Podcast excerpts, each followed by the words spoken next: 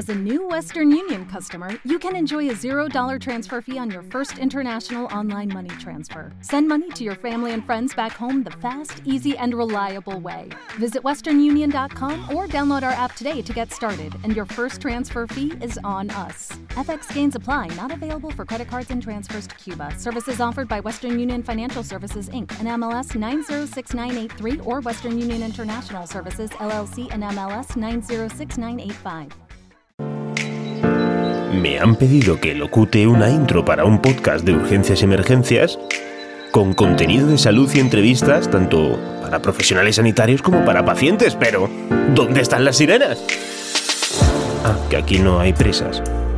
Se agradece. Más que urgencias y emergencias con Elena Plaza. New word from the nation's top scientists on the zombie virus that appeared just two.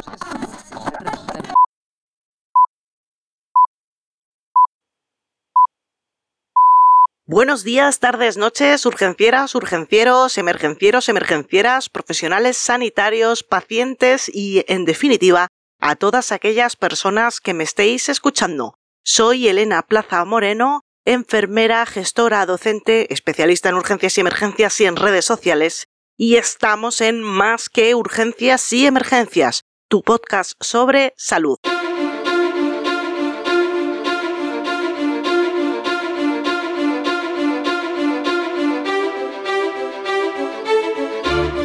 En este episodio 24 vamos a hablar sobre los bulos en salud. Vamos a analizar en concreto y exactamente el tercer estudio de bulos en salud que va sobre la COVID-19. Y luego también tendremos una entrevista con una rastreadora que nos va a explicar otra vez qué es un contacto estrecho y qué tenemos que hacer. A pesar de llevar bastantes meses de pandemia, porque estamos ahora mismo, estoy grabando en noviembre, Todavía no sabemos qué es contacto estrecho, qué no es contacto estrecho, qué tenemos que hacer y sobre todo esta entrevista está asociada a las pymes, a las pequeñas y medianas empresas y a los que tienen negocios que un foco de coronavirus o un contacto en uno de sus trabajadores puede acarrear el cierre de esa empresa con las consecuentes pérdidas económicas. Y ese es el contenido que vamos a tener hoy. Vamos a comenzar con el tercer estudio de bulos en salud, COVID-19, que está realizado por eh, el Observatorio Salud sin Bulos y Doctoralia. Este estudio recoge los resultados de una encuesta realizada a profesionales de la salud de España. En su introducción nos dicen que el objetivo de este estudio es determinar hasta qué punto los bulos sobre temas de salud están teniendo un impacto en la salud de los ciudadanos y qué soluciones se pueden aplicar para contribuir a frenarlos y erradicarlos.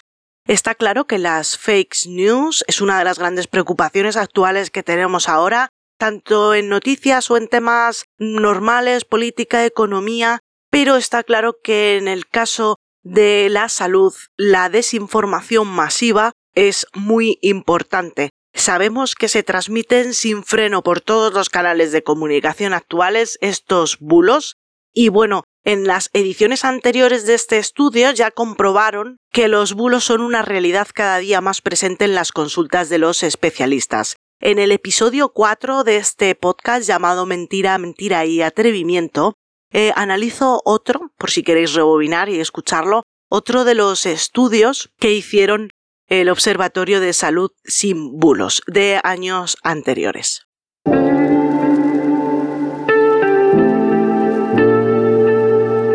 Es tal el daño que hacen las fake news y los bulos de salud que se llegan a viralizar que incluso han llegado a reducir la tasa de vacunación en abundantes países, incrementando el coste de la cesta de la compra en otras eh, circunstancias porque se han dedicado a comprar sustancias sin utilidad práctica para la mejora de la salud familiar.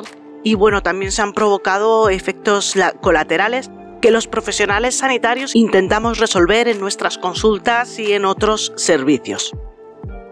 Ya con la llegada del coronavirus, pues nos hemos enfrentado a una pandemia, una crisis sanitaria a nivel mundial y lo que ha pasado es que solo hablábamos de coronavirus, como ponen aquí, estoy un poco siguiendo la introducción del observatorio, el coronavirus ha llenado los espacios informativos, los titulares de todos los medios, pero también se ha generado una cantidad de bulos y de noticias falsas y de información por la red, que es lo que se ha llamado infoxicación. En este caso, ya más asociado a la pandemia, se ha llamado infodemia como encima la patología, la, la COVID-19 no la conocíamos, hemos ido aprendiendo a base de golpes, de experiencia, pues lo que esto ha generado es que no podamos, incluso muchas veces, devolver con la evidencia, en el sentido de la ciencia dice esto sobre esta enfermedad, porque es que la ciencia ha ido cambiando cada cinco minutos, igual que han cambiado los protocolos. Entonces, claro, esto ha sido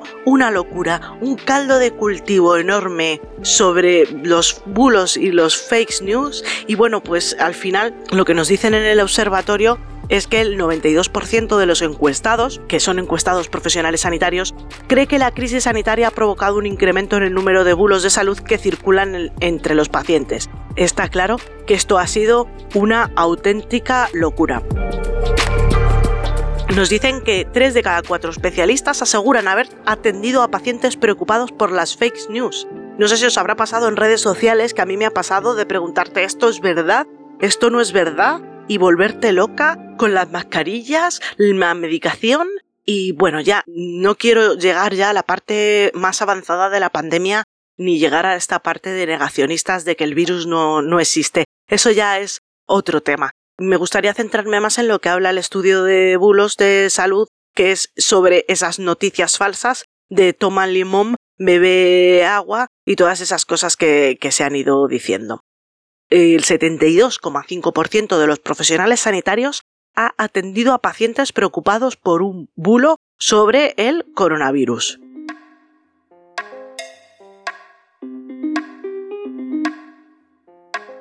Está claro que en la difusión de los bulos los canales de comunicación adquieren un rol importante. De hecho, los profesionales sanitarios atribuyen principalmente el incremento de los bulos a los nuevos canales de comunicación como son WhatsApp y, las redes sociales, que permiten una difusión más rápida de los bulos. El 64% creen que han sido WhatsApp y las redes sociales los canales por los que se, por los que se han difundido estos bulos.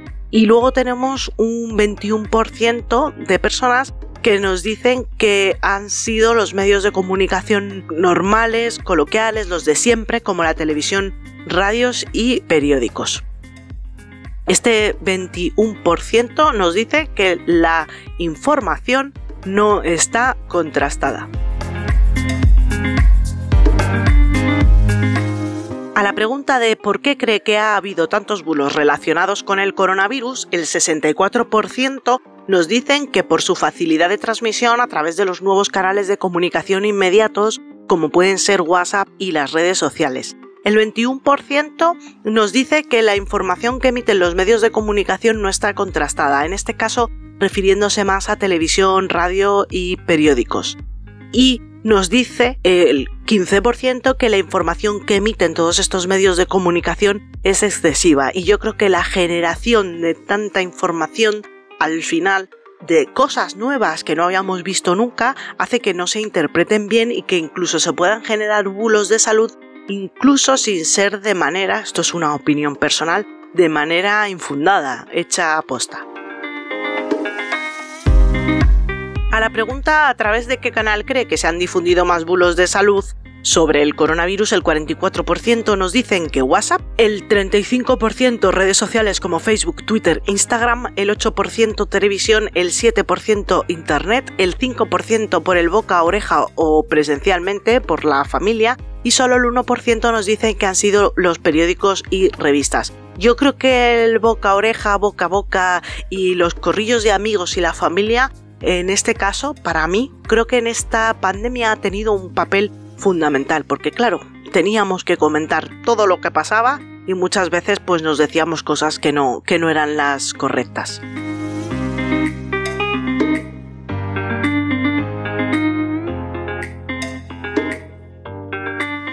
En cuanto a los formatos digitales, han sido los más utilizados a la hora de difundir los bulos sobre el COVID-19. Un 79% de los profesionales está de acuerdo con esto. Según los especialistas encuestados, nos dicen que las fake news circulan principalmente a través de artículos en Internet en un 33% de las ocasiones. Sin embargo, cuando hablan de vídeo o de audios, el 17% respectivamente, el 17% creen que es el formato vídeo y el otro 17% de las personas creen que ha sido audio y en cuanto a fotografía solo un 13%. Está claro que los artículos eh, ha sido a través de Internet el mayor punto de difusión, pero ya lo comentaba una vez en Instagram, deberíamos de tomar nota de lo que hacen los plandemistas y toda esta gente que difunde bulos, tomar nota de cómo lo hacen, de cómo hacen vídeos cortos, videomontajes, fotografías, que calan más en la población que el mensaje que queremos transmitir los sanitarios. Curioso, pero creo que deberíamos de tener ahí un puntito de autocrítica y de aprendizaje de lo poquito que se puede sacar sobre esta gente es cómo transmiten la información.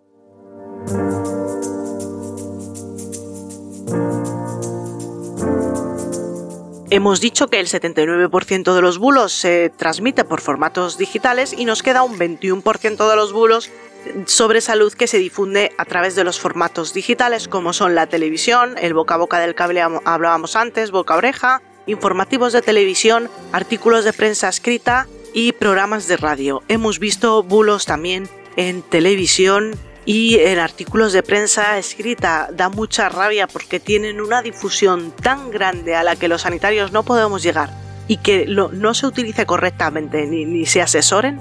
La verdad es que es más doloroso que se difundan bulos de salud por ese lado que por cualquier ignorante que hace un dibujito, con perdón de mi opinión, pero, pero lo pienso así. Me da mucha más rabia cuando esto ocurre en, en los medios de comunicación.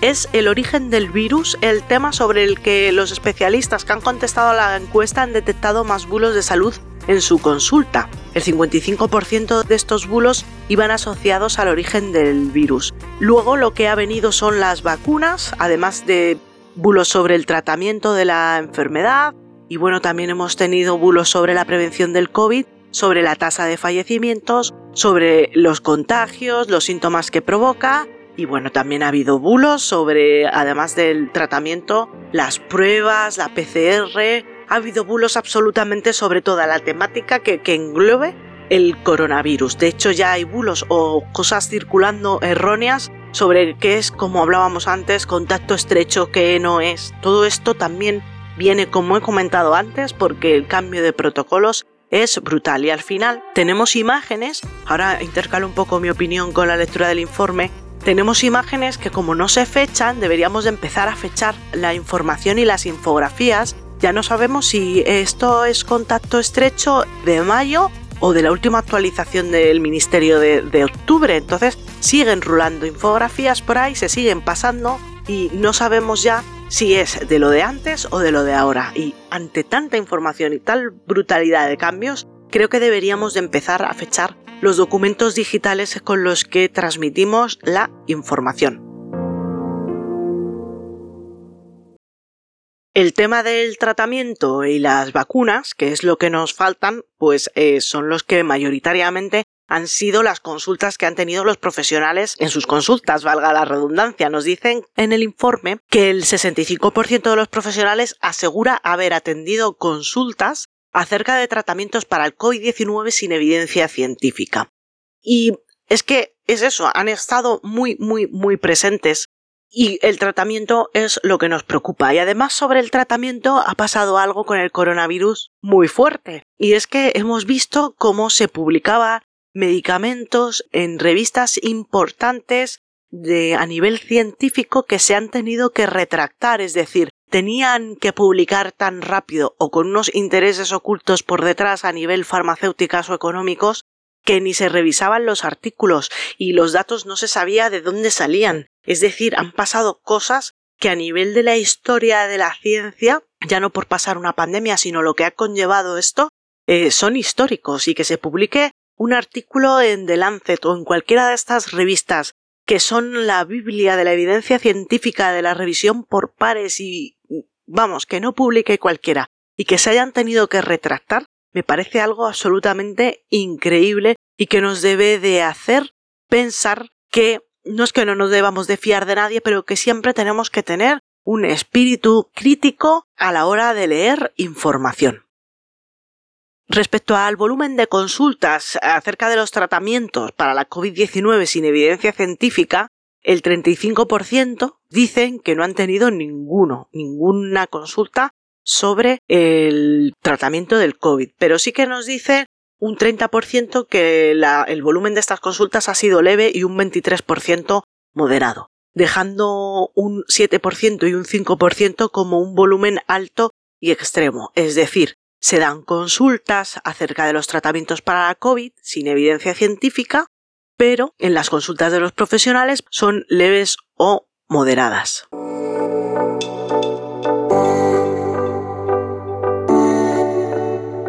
Vamos a pasar a un apartado importante que es las búsquedas de información sobre salud en Internet, que sabemos que son un recurso habitual entre los pacientes y yo como paciente lo hago también tanto es así, nos dicen en el estudio que un 84% de los especialistas afirma que, en general, sus pacientes consultan información en la red antes de acudir a la visita. Ya sabemos que Doctor Google puede ser peligroso. Y claro, no todo el mundo sabe, de hecho hay talleres para pacientes porque los profesionales sanitarios nos podemos manejar un poquito mejor, aunque nos la cuelan también como hemos visto en esta pandemia. Pero eh, a nivel de pacientes, pues hay en escuelas de pacientes algunos talleres para poder reconocer la información real y como siempre digo, pues también acercarnos a las sociedades científicas o asociaciones de enfermedades para poder dilucidar, discernir y diferenciar cuál es la evidencia científica o las recomendaciones oficiales de todo lo que va pues pasándose por ahí. Por esto, porque el 84% de los profesionales especialistas afirma que, los pacientes consultamos información en la red y pues no sabemos o no saben discernir bien, al final, ¿qué es lo que opina la mayoría de especialistas? Un 76%. Pues no creemos que Internet sea un canal seguro para buscar información sobre salud. Y el problema es que el exceso de información en la red provoca que el paciente dude del profesional sanitario. Además, en esta pandemia, no es que haya habido un exceso de información, es que además de la evidencia científica que ha ido cambiando, los protocolos han ido cambiando y la opinión de quien ha dado la cara y quien ha estado en ruedas de prensa también ha ido cambiando. Entonces ya no sabíamos si nos deberíamos de poner la mascarilla, si no nos la deberíamos de poner, si dijeron que no nos pusiéramos mascarilla al principio porque no había, o si lo decían de verdad, y si ahora nos tenemos que poner la mascarilla para todo, aunque vaya solo por el campo, todas estas cosas en la gente que vive su vida y que no está metida en este mundo y que ya bastante tiene con estar pasando una pandemia, estar con sus hijos en casa y conseguir salvar su economía, pues tener a cuatro tontos cambiando de opinión, pues al final lo que genera es desinformación. Y perdonad que hable así, pero es mi podcast y me gusta hablar claro. El tema del uso de las mascarillas y lo que se ha transmitido ha sido absolutamente lamentable. Bueno, ya sabemos que el 76% de los profesionales cree que Internet es un canal seguro, no cree, perdón, no cree que Internet sea un canal seguro para buscar información que deberíamos de hacer los profesionales sanitarios, recomendar fuentes fiables, pues solo un 65% lo hace. Así que hay un 10% de personas que no creen que Internet sea fiable, pero que tampoco recomiendan a los pacientes fuentes fiables y está claro que en esta pandemia lo que hemos ido todos es recolectando repositorios de información. Que al final había mil millones de repositorios porque todas las sociedades científicas, muchísima gente, incluida yo, nos hemos hecho repositorios porque al final lo que necesitamos era entrar en algo fiable de una forma rápida para consultar las cosas. Yo de hecho publiqué en mi página web www.urgenciasyemergen.com una entrada que se llama repositorio de repositorios COVID, porque recojo todos los repositorios que he visto, además de mis propios enlaces que consulto normalmente. Lo tengo en un Simbaloo, una plataforma que nos deja como un tablero guardar muchos enlaces y bueno, pues está disponible para el que lo quiera consultar. Ese Simbaloo pues lo podemos hacer también para los pacientes, adaptando los enlaces a su comprensión o su nivel de conocimiento y recetar esos enlaces, a mí me ha tocado hacerlo hasta con profesionales sanitarios. Oye, por favor, ¿puedes buscarlo en la web del Ministerio? O sea, la web del Ministerio de Sanidad, apartado coronavirus, apartado profesionales sanitarios, era la Biblia para todos. Incluso muchos profesionales sanitarios tampoco sabían llegar ahí, así que no solo son los pacientes los que en muchas ocasiones se ven infoxicados y se ven perdidos con la información. Volviendo un poco al tema de los medios de comunicación, 9 de cada 10 especialistas piensan que, en general, estos, los medios de comunicación, no son lo suficientemente rigurosos a la hora de contrastar la información de salud que ofrecen.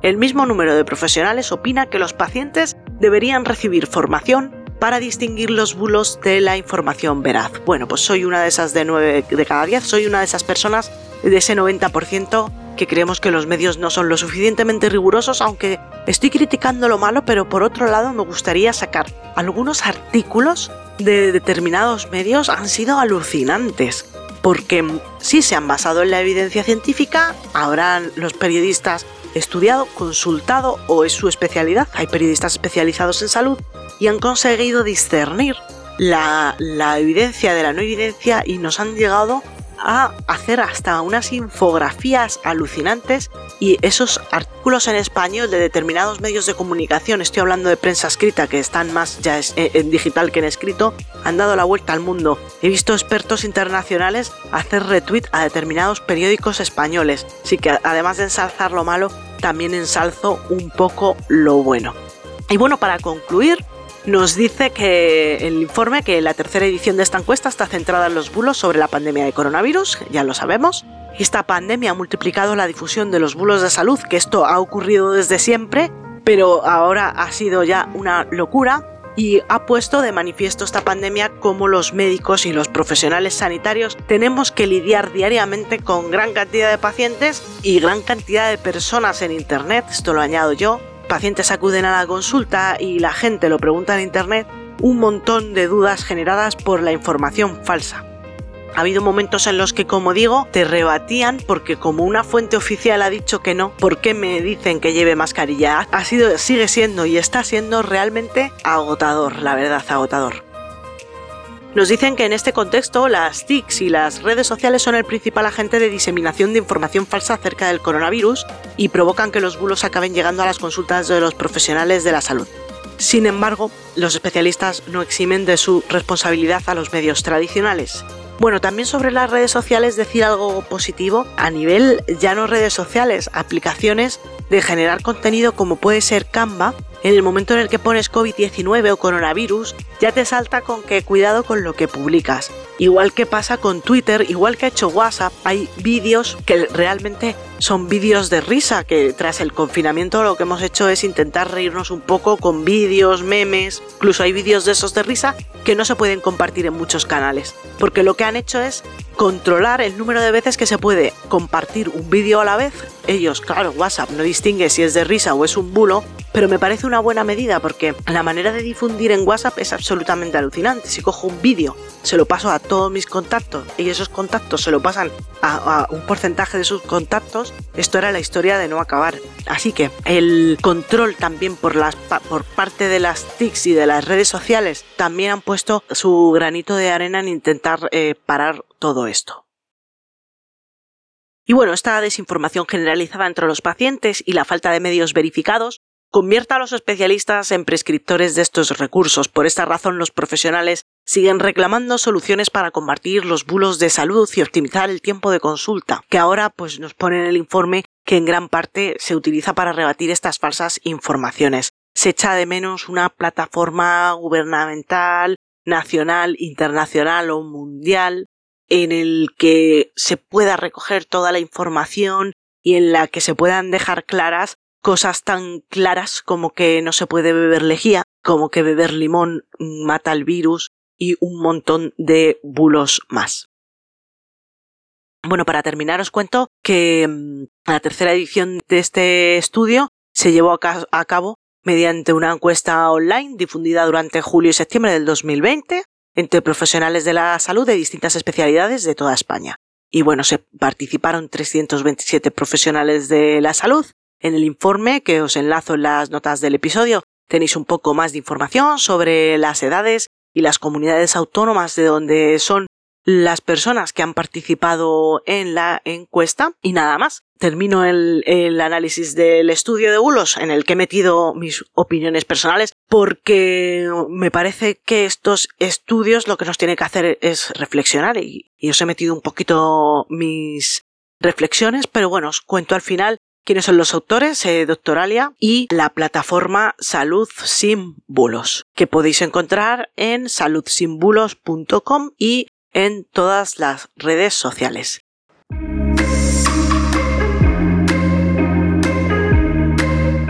Atención, atención, Elena Plaza, acuda a quirófano. Acuda inmediatamente a quirófano. Bueno, a ver, que lo que realmente viene ahora es la entrevista.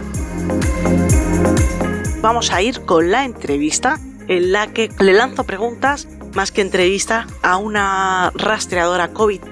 Lo que nos va a contar que es un contacto estrecho, que no es un contacto estrecho y algunos trucos para que los empresarios puedan pues estar informados sobre qué hacer y qué no hacer en determinados casos. Hola rastreadora COVID, ¿cuál es la evidencia científica actual del coronavirus? Bueno, antes de nada quiero decir que toda esta información está basada en los documentos técnicos y los protocolos del Ministerio de Sanidad que están publicados en su página web, en documentos para profesionales de los que todo el mundo tiene acceso. Y bueno, esos documentos están basados en la evidencia científica actual y por tanto, como es una enfermedad nueva, un virus nuevo, esto puede, eh, esta información puede verse modificada en función de, de nuevas investigaciones. ¿Nos puedes decir cuál es la definición de contacto estrecho? Vale, un contacto estrecho a nivel comunitario, o sea, de la población general, se considera cualquier persona que haya estado en el mismo lugar que un caso positivo a menos de 2 metros y durante más de 15 minutos, independientemente de que se llevará mascarilla puesta o no. ¿Cuáles son las repercusiones de ser contacto estrecho? Las repercusiones de ser identificado como un contacto estrecho de un caso positivo. Pues en primer lugar deberás quedarte aislado en tu domicilio durante 10 días que comienzan a contar desde la fecha del último contacto con el caso deberás restringir al máximo el contacto con tus convivientes y se te pedirá que te autovigiles los síntomas y la temperatura y que contactes con tu centro de salud si notas empeoramiento o que tienes fiebre. Respecto a la prueba que se, les hacía a los contactos, pues hasta hace nada se les estaba haciendo una PCR tan pronto se les identificaba como tal. Ahora, con la nueva actualización de los protocolos, se indica la realización de una PCR o un test rápido de detección de antígenos en función de la disponibilidad de cada comunidad autónoma y este test, sea uno u otro, se hará el último día de cuarentena, es decir, en el décimo día. La realización de un test u otro dependerá también del ámbito en el que se ha producido el contacto, o sea, si se ha producido en un centro sanitario sociosanitario, en una institución penitenciaria, se hará un tipo de test, si ha sido entre población general, se hará otro. Y bueno, literalmente el protocolo nuevo dice que si la situación epidemiológica lo permite, se recomienda la realización de una prueba de diagnóstico de infección activa, es decir, PCR o test rápido de antígenos, a los 10 días del último contacto con un caso confirmado. También contempla y dice textualmente que las comunidades autónomas podrán valorar realizar pruebas diagnósticas en otro momento del seguimiento de los contactos según su estrategia, lo que quiero decir con esto es que ahora mismo, con esta actualización de los protocolos, no sabemos muy bien cómo van a proceder las comunidades autónomas. Supongo que en función de la evolución epidemiológica de la comunidad y de la disponibilidad de unos test u otros, así que habrá que esperar. ¿Cómo podemos evitar ser un contacto estrecho? Para evitar ser identificado como un contacto estrecho, lo que hay que hacer es evitar serlo, es decir, aumentar la distancia con el resto de personas no convivientes a 2 metros, que es la distancia interpersonal de seguridad, y reducir el tiempo de exposición a menos de 15 minutos, siempre que sea posible. Por ejemplo, para la pequeña empresa que esto le puede interesar, ¿cómo puedo yo, que tengo una peluquería, evitar ser considerada un contacto estrecho de un cliente? Pues ya que no puedo mantener una distancia de seguridad de 2 metros, eh, lo que sí que puedo hacer es reducir el tiempo de exposición con el cliente. Y aunque suene demasiado estricto, incluso frío, pero si una persona lava el pelo en 5 minutos, otra lo corta en 10 minutos y otra lo peina en otros 10, no se cumplen estrictamente los criterios para ser considerado un contacto estrecho. Ya digo que aunque suene muy tiquismiquis y al paciente le pueda parecer incluso, o sea, al cliente, perdón, le pueda parecer incluso raro esos son los criterios en los que nosotros los rastreadores nos basamos para catalogar a una persona como contacto estrecho o contacto casual. Y si no se cumplen los criterios de distancia o tiempo de exposición, se considera que el contacto no ha sido de riesgo y por tanto no se le va a identificar como un contacto estrecho. De todas formas, como cada empresa o cada comercio tiene unas características concretas y con unas circunstancias y un contexto propio, yo tuve la idea de asesorar COVID para poder ayudar a estas pymes de forma individualizada, que es lo que necesitan. Ahora mismo estoy dando información y recomendaciones generales, pero todavía hay mucha gente que se queda con dudas y es normal. Además de contacto estrecho, tenemos el contacto casual. ¿Nos puedes contar qué es un contacto casual? Contacto casual se considera pues todo lo que no cumple criterios de contacto estrecho. Por ejemplo, me he cruzado con el vecino en el portal, pues es un contacto casual. Eh, voy a comprar el pan y tardo tres minutos, es un contacto casual. Aunque se rompa la distancia interpersonal de seguridad, siempre y cuando no se supere el tiempo de exposición de 15 minutos o viceversa, no se va a considerar un contacto estrecho, sino que se cataloga como contacto casual. ¿Puedes dejarnos algunas medidas generales de higiene y seguridad en la empresa? Respecto a las medidas de higiene y seguridad en la empresa para evitar contagios, transmisión del virus, ser considerado un contacto estrecho, etc. Claro, como ya digo, esto es muy individualizado porque depende del negocio, del número de trabajadores, del espacio en que desarrollan su actividad. Entonces sí que puedo dar unas recomendaciones generales, evidentemente de distancia interpersonal de dos metros, reducir el tiempo de exposición con los clientes, por supuesto, llevar siempre la mascarilla y bien puesta y utilizar la más adecuada. Esto lo digo porque, por ejemplo, las mascarillas corporativas de tela están muy bien, pero si no están homologadas, quizás habría que ponerse debajo una quirúrgica o una FFP2. Por otro lado, pues lavado de manos, ventilar bien los espacios, desinfectar los ordenadores, por ejemplo, después de cada uso, eh, la instalación de mamparas en puntos estratégicos. Esto, claro, es a nivel general. Como ya digo, tendría que conocer el entorno y las características concretas del negocio para poder dar indicaciones más exactas de, por ejemplo, la mampara instálala aquí o mascarillas usa estas, eh, para sentaros a almorzar tiene que ser así, no uno enfrente del otro, estas sillas déjalas inutilizadas, eh, etc. Y es por eso también que he observado que realmente existe una necesidad importante entre la población de ser asesorada y aconsejada de forma individualizada. Lo primero con información veraz y actual, que eso en estos tiempos resulta cada vez más complicado. Y lo segundo pues, con información comprensible y adaptada a la situación de cada uno. Vamos a pasar ahora a hablar sobre la PCR. Cuéntanos qué es la PCR y además eh, me gustaría saber si hay falsos positivos. La PCR lo que detecta es si tenemos material genético del virus en el momento actual en el que nos hacen la prueba. Es decir, si a mí me hacen una PCR y doy positivo, bien puede ser porque tengo la enfermedad por coronavirus, tengo el virus en activo y se ha detectado en la PCR, o por lo que llamaríamos un falso positivo, que es que la PCR ha detectado trazas de material genético del virus porque yo haya podido pasar la enfermedad recientemente o en meses anteriores y lo llamamos un falso positivo porque aunque demos positivo en la PCR no tenemos potencial contagioso. ¿Qué son los test rápidos de antígenos? Respecto a los test rápidos de detección de antígeno, que recientemente han desarrollado nuevos kits que al parecer son más fiables, con una sensibilidad de más del 90% y una especificidad mayor del 95%, eso sí, en estudios en pacientes con síntomas con menos de 7 días de evolución. Al parecer, si el cuadro ya está muy avanzado, esta prueba es menos fiable. Bueno, pues este es uno de los test que el Ministerio incluye en el nuevo protocolo. Al parecer se van a empezar a emplear y ser positivo en un test rápido de detección de antígeno implica que tenemos la infección en el momento actual. Por otro lado, también tenemos los test rápidos de anticuerpos. ¿Nos puedes contar un poquito más de ellos? Respecto a los test rápidos de anticuerpos, que son los que se han venido utilizando de cara a la vuelta al cole entre el personal docente, en estos test se reconoce un tipo de anticuerpo llamado inmunoglobulinas M o IgM, que son las primeras en aparecer e indican que existe una infección en ese momento. Estas inmunoglobulinas se producen aproximadamente a los 7 días de contagiarse con el virus y aumentan hasta el día 14. Estos test reconocen también otro tipo de anticuerpos llamados inmunoglobulinas G o IgG que aparecen a partir del día 12 del contagio y que son las que nos indican que el cuerpo ya tiene defensas contra el virus y la enfermedad ha remitido. Entonces, los significados clínicos en función de los resultados son si eres en un test rápido de anticuerpos IgM negativo e IgG negativo, significa que aparentemente no has pasado la enfermedad, pero este resultado no descarta al 100% la infección, porque podría darse que el cuerpo no haya generado todavía los anticuerpos por encontrarse en una fase inicial. Después, ser positivo en IgM y, negativo en IgG. Es que te encuentres en un estadio temprano de la infección y que por tanto contagias. En este caso hay que hacerse una PCR para constatar que evidentemente eres positivo en coronavirus.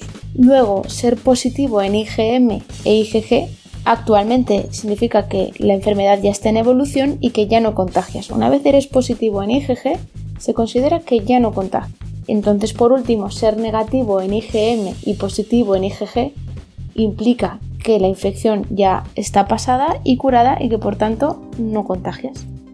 Por último, ¿qué nos puedes contar de los test serológicos de alto rendimiento? Están las serologías, que es lo que se llama un test de detección de anticuerpos de alto rendimiento, y aquí sí que sí, si eres positivo en IgG, esto supone que tienes una inmunidad, que has pasado la enfermedad previamente, que has generado anticuerpos memoria y que al menos durante tres meses, esto según la actualización del protocolo del Ministerio, durante tres meses no es necesario ni que se haga eh, aislamiento ni, ni búsqueda de contactos ni nada, si es que se te cataloga como un contacto estrecho o lo que sea. Y esto es lo que yo llamo el salvoconducto de la inmunidad. Ser positivo en IgG en un test serológico de alto rendimiento pues te va a proveer al menos durante tres meses entre comillas de tranquilidad de que nadie te va a aislar y nadie te va a buscar contactos ni nada, porque se supone que ya has pasado la enfermedad. Entonces, para las empresas, pues este test puede resultar interesante de cara a evitar el aislamiento de los trabajadores si es que estas personas tienen anticuerpos, claro, si no los tienen, pues nada. Pero si los tienen, es algo que puede ser muy útil de cara a evitar confinamientos innecesarios. Porque si tú le dices a los rastreadores, no, no, yo no puedo ser contacto estrecho de nadie porque yo tengo una serología positiva en IgG de hace un mes, pues el rastreador deja ese dato reflejado en la historia clínica y listo. Bueno, muchísimas gracias por tu aporte, por poner los conceptos claros, sobre todo asociados a pequeñas y medianas empresas, este colectivo que se está viendo tan, tan afectado. Y nada, me gustaría darte las gracias por participar y que nos digas las redes sociales donde te pueden encontrar. Muchas gracias, Elena, por dejarme participar en tu podcast. Espero haberos sido de ayuda, haber resuelto por lo menos alguna de las muchas dudas que tenemos todos actualmente y para resolver dudas concretas o, cualquier consejo o lo que sea, pues estoy en redes sociales en Asesora COVID y en el Gmail asesoracovid.gmail.com. Muchísimas gracias. Hasta aquí el episodio 24 de Más que Urgencias y Emergencias. Sabéis que me podéis escuchar en Evox, en Spotify, Spreaker, YouTube, Google Podcast, en la aplicación Lecton, en Apple Podcasts y en otras plataformas de podcasting. También tenéis los audios en www.urgenciasemergen.com en el menú le dais a podcast y tenéis pues todos los episodios desde el principio, con este será el 24 y ahí podéis ver las notas del episodio con los enlaces a todo lo que voy comentando en los episodios, en este caso os pondré el estudio del Observatorio de Salud Símbolos y de Doctoralia espero que nos ayudéis a los profesionales sanitarios a ver que no todo es cierto y a tener muchísimo cuidado con lo que vamos difundiendo por ahí. Sumaros a la lucha para luchar contra los bulos. No me enrollo más y nos vemos en el siguiente episodio de Más que Urgencias y Emergencias. Un saludo y hasta pronto. Postdata 1. En la fecha de grabación del episodio todavía el Ministerio de Sanidad del Gobierno de España no había reconocido la transmisión aérea de los aerosoles, por eso rastreadora COVID no lo menciona. Postdata 2. Rastreadora COVID prefiere mantener su identidad como privada por motivos laborales. Postdata 3. Sí, no le des más vueltas porque lo pone en el protocolo. En la definición de contacto estrecho de este último protocolo no pone que el contacto tenga que ser sin mascarilla. Un saludo a Lucía de Conectando Puntos. Nos vemos en el episodio 25. Ahórrate la rima, que te veo venir. Si te ha gustado este episodio de Más que Urgencias Emergencias, puedes darle a me gusta y compartir en tus redes sociales. Ah, y no te olvides de visitar la web www.urgenciasyemergen.com